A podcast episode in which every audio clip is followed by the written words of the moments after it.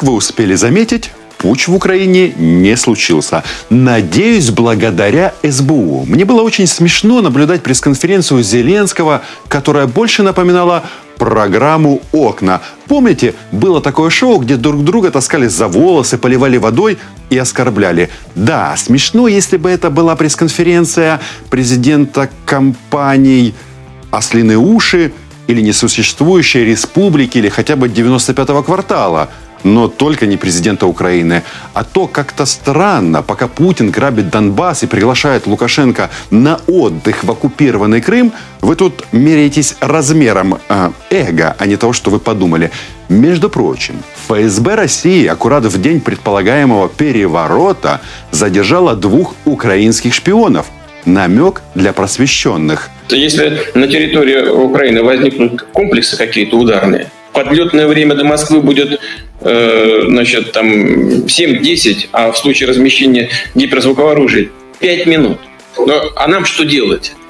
Мы тогда должны будем что-то подобное создать в отношении тех, кто нам так угрожает. Представляете? А мы можем это сделать уже сейчас. Ну а мы переходим к зрадам и перемогам тижня. Еще никто ничего не разместил в Украине, а Владимир Путин в свойственной ему манере не мы такие, жизнь такая, уже готов обороняться, то есть нападать.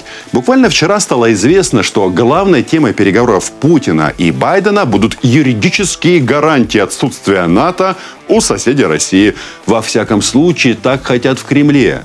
Едва ли эти гарантии будут. А значит, нельзя исключать новой российской агрессии. Но будем оставаться оптимистами. НАТО объявляет о своей поддержке Украине в связи с тем, что российские войска, которые и так находятся на украинской территории, все больше и больше скапливаются у границы нашей страны.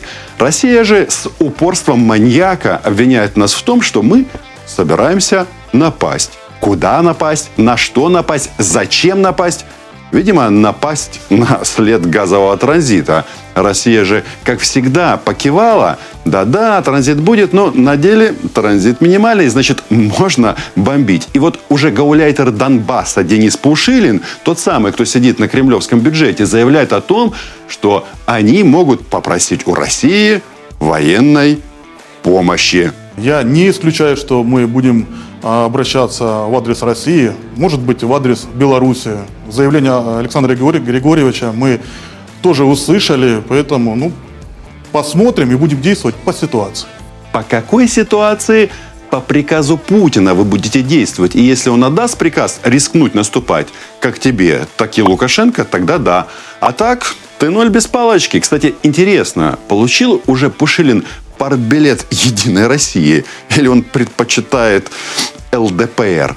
Тут вообще какая-то паранойя. Просить помощи может только независимое образование. А Донецк – это часть Украины. Очевидно, из Кремля ему дали понять, что наплюют на Минские соглашения и признают эти политические опухли на теле Украины независимыми. Мы вынуждены констатировать, сегодня Киев вместо добросовестного выполнения своих обязательств по Минскому комплексу мер по наложению диалогу с представителями Донбасса упорно стремится избежать а, даже малейшего а, общения со своими согражданами на юге-восток, на, юг, на юго-востоке страны. Итак, еще раз. Украина проводит операцию по сдерживанию российской армии на собственной украинской территории. Это на линии разграничения или на линии фронта в Луганской и Донецкой областях. И больше ничего. Россия же усматривает в этом угрозу нападения. То есть ни Путин, ни Лавров, ни злобные карлицы, ни великанши Роспропаганды как будто не подозревают о том, что Ордло это территория Украины. Да, и по Минским соглашениям, и по международному праву. А на своей территории мы можем делать что угодно. Вот почему наша армия там? Да, Сергей Викторович? Что делает Российская Федерация на границе с Украиной? Ответ очень простой. Мы там живем. Это наша страна. Я с вами полностью согласен, товарищ Лавров. Это ваша страна, а Украина наша страна. Иногда мне кажется, что Россия забывает об этом и все лезет к нам и лезет со своими рылами и танками. Вы насажали своих обезьян и этим местным из оккупационных администраций раздали партбилеты «Единой России» и все переживаете о защите русскоязычного населения и правах Донбасса. Украинского Донбасса, чужой территории, не вашей. Не надо возмущаться. Каждая оккупационная обезьяна рано или поздно зайдет в свой лифт. Ну или найдет свой гвоздь на дороге. Вернемся к России. Интрига с нападением на Украину зашла так далеко, что Владимир Путин уже официально заявил, что он ни на кого не нападает. Он защищает свои интересы. В Крыму защищал и на Донбассе защищает. Будет защищать и дальше. Возможно, Владимир Путин уже решил, что российская армия пойдет в наступление на Украину, но для начала ему нужны гарантии безопасности. Перед нашей дипломатией сейчас стоит первоочередная задача добиваться предоставления России надежных и долгосрочных гарантий безопасности. В диалоге с Соединенными Штатами и их союзниками будем настаивать на выработке конкретных договоренностей, исключающих любые дальнейшие продвижения НАТО на восток и размещение угрожающих нам систем оружия в непосредственной близости от территории Российской Федерации. Интересная у вас дипломатия с буком на перевес и новичком. Нам нужны именно правовые, юридические гарантии, поскольку западные коллеги не выполнили взятые на себя соответствующие устные обязательства. В частности, всем известно о дававшихся этих устных заверениях, что НАТО не будет расширяться на восток. Но все было сделано ровно наоборот – Помнится, был такой Будапештский меморандум, по которому Россия не должна была нападать на Украину. А вышло почему-то ровно наоборот. А теперь Владимир Путин требует гарантий, что ни Украина, ни Грузия не войдут в НАТО. Это смешно, потому что, несмотря на огромное российское влияние на грузинскую внутреннюю политику и церковь, несмотря на войну с Украиной, эти страны, как и другие соседи России, кроме Беларуси, независимые государства и могут делать на своей территории, что считают нужным. Ну и Беларусь как бы тоже суверенная, но как бы уже и в союзном государстве. Все, что сейчас происходит вокруг этой темы, это, конечно, такая э, э злонамеренная э, пропагандистская акция Госдепа США. Госдеп накачивает этими э, фальшивками, этой э, ложью и своих союзников, и руководителей средств массовой информации, и э, политологических центров Соединенных Штатов Америки, с тем, чтобы они вот эту вот ложь множили, множили и множили. И они вокруг этого раздули довольно большой пузырь. Предсказуемые речи и еще более предсказуемые намерения Владимира Путина и его свиты – хоть и весьма кровожадные, ни в какое сравнение не идут с паранойей его белорусского коллеги или уже вассала после публичной просьбы прокатить его в Крым. Или пациента, я даже не знаю, что делать, когда у Лукашенко в голове пляшут одни тараканы. Кому эта война нужна? Американцам. Сегодня, вы видите, монополярный мир исчезает – они любят чужими руками воевать, и надо где-то вот тут заварушку опять создать. Они будут в стороне наблюдать и оружие поставлять для того, чтобы убивали друг друга и экономика опустилась. Они опять с долларом, которые сейчас печатают, придут сюда, чтобы нам помочь. И Америка опять будет, прежде всего, как Трамп говорил, доминировать. Вот по большому счету, э, к чему все делается это. И сделать они это хотят руками поляков – прибалтов и украинцев. Мы с Путиным одинаково смотрим. Мы вот это видим. Что это нацелено против них прежде всего. А как э, туда подобраться? Вот так Александр Григорьевич раскрывает коварные планы Госдепа по захвату России. Лукашенко закономерно становится самым антизападным спикером русского мира. Великий колхозник, чей колхоз на грани банкротства, а работники разбежались, остались одни вертухаи. Лояльность Лукашенко Путину понятна и предсказуема. Много лет назад он сделал свой выбор, как и кремлевская элита в пользу усатого эффективного менеджера из общесоветского прошлого. Теперь, обложенный санкциями и презрением собственного народа, как гусь в яблоках, президент Беларуси загнан в угол. В угол, из которого можно пакостить и гадить своим сильным врагам. Для Украины и Евросоюза Лукашенко не сулит ничего хорошего.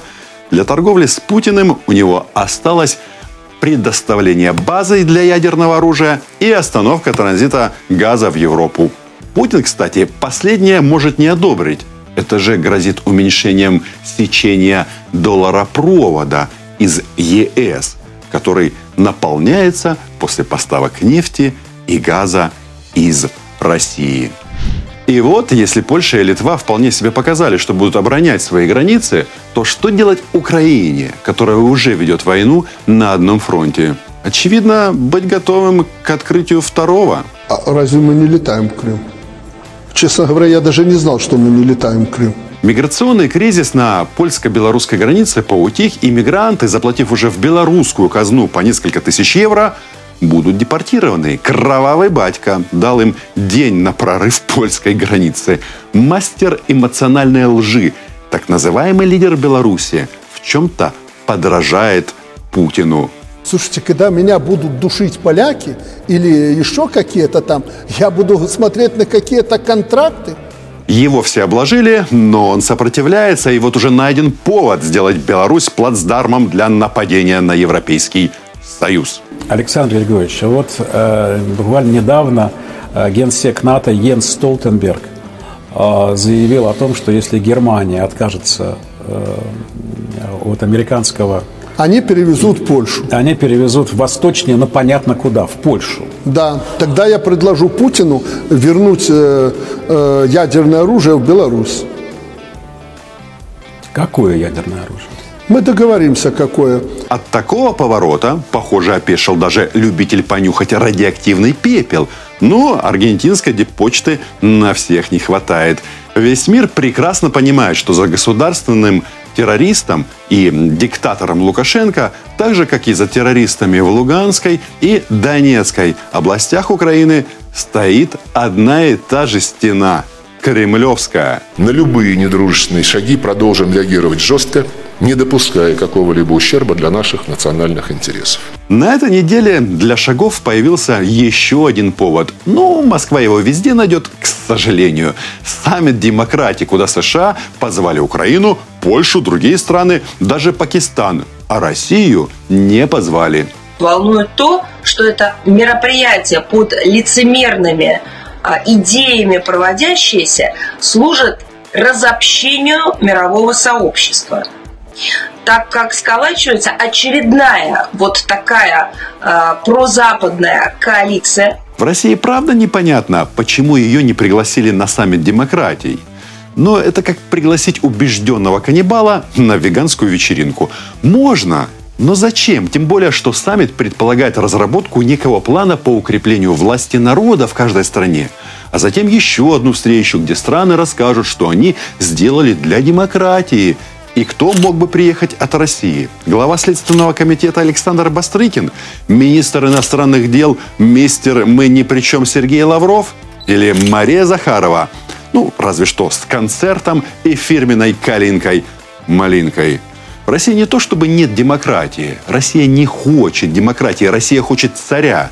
То есть м, здоровый консерватизм. Нападать на соседей, оккупировать, сбивать гражданские самолеты, сажать за слова – это консерватизм. Россия использует свое влияние в мире для подчинения других стран, в первую очередь соседей, потому что самая большая геополитическая катастрофа, по мнению российского лидера, это распад СССР. И Кремль стремится в прошлое, пусть даже с помощью Телеграма, Ютуба, ну и хакерских атак. Мог ли мечтать Сталин о том, что его политических потомков когда-то обвинят во влиянии на выборы в США? Безусловно, амбиции и возможности Владимира Путина гораздо больше, чем у его знаменитого усатого коллеги. Но одно уже сделал – напугал весь мир. Сбитый Боинг, оккупированный Крым, ЧВК «Вагнер», Рамзан Кадыров, донецкие подвалы – это пипец как страшно. Это ужасы, написанные Владимиром Путиным. Причем чужой кровью. Подписывайтесь на YouTube 24 канала, ну и на мой канал с поэтическим названием «Роман Цымбалюк».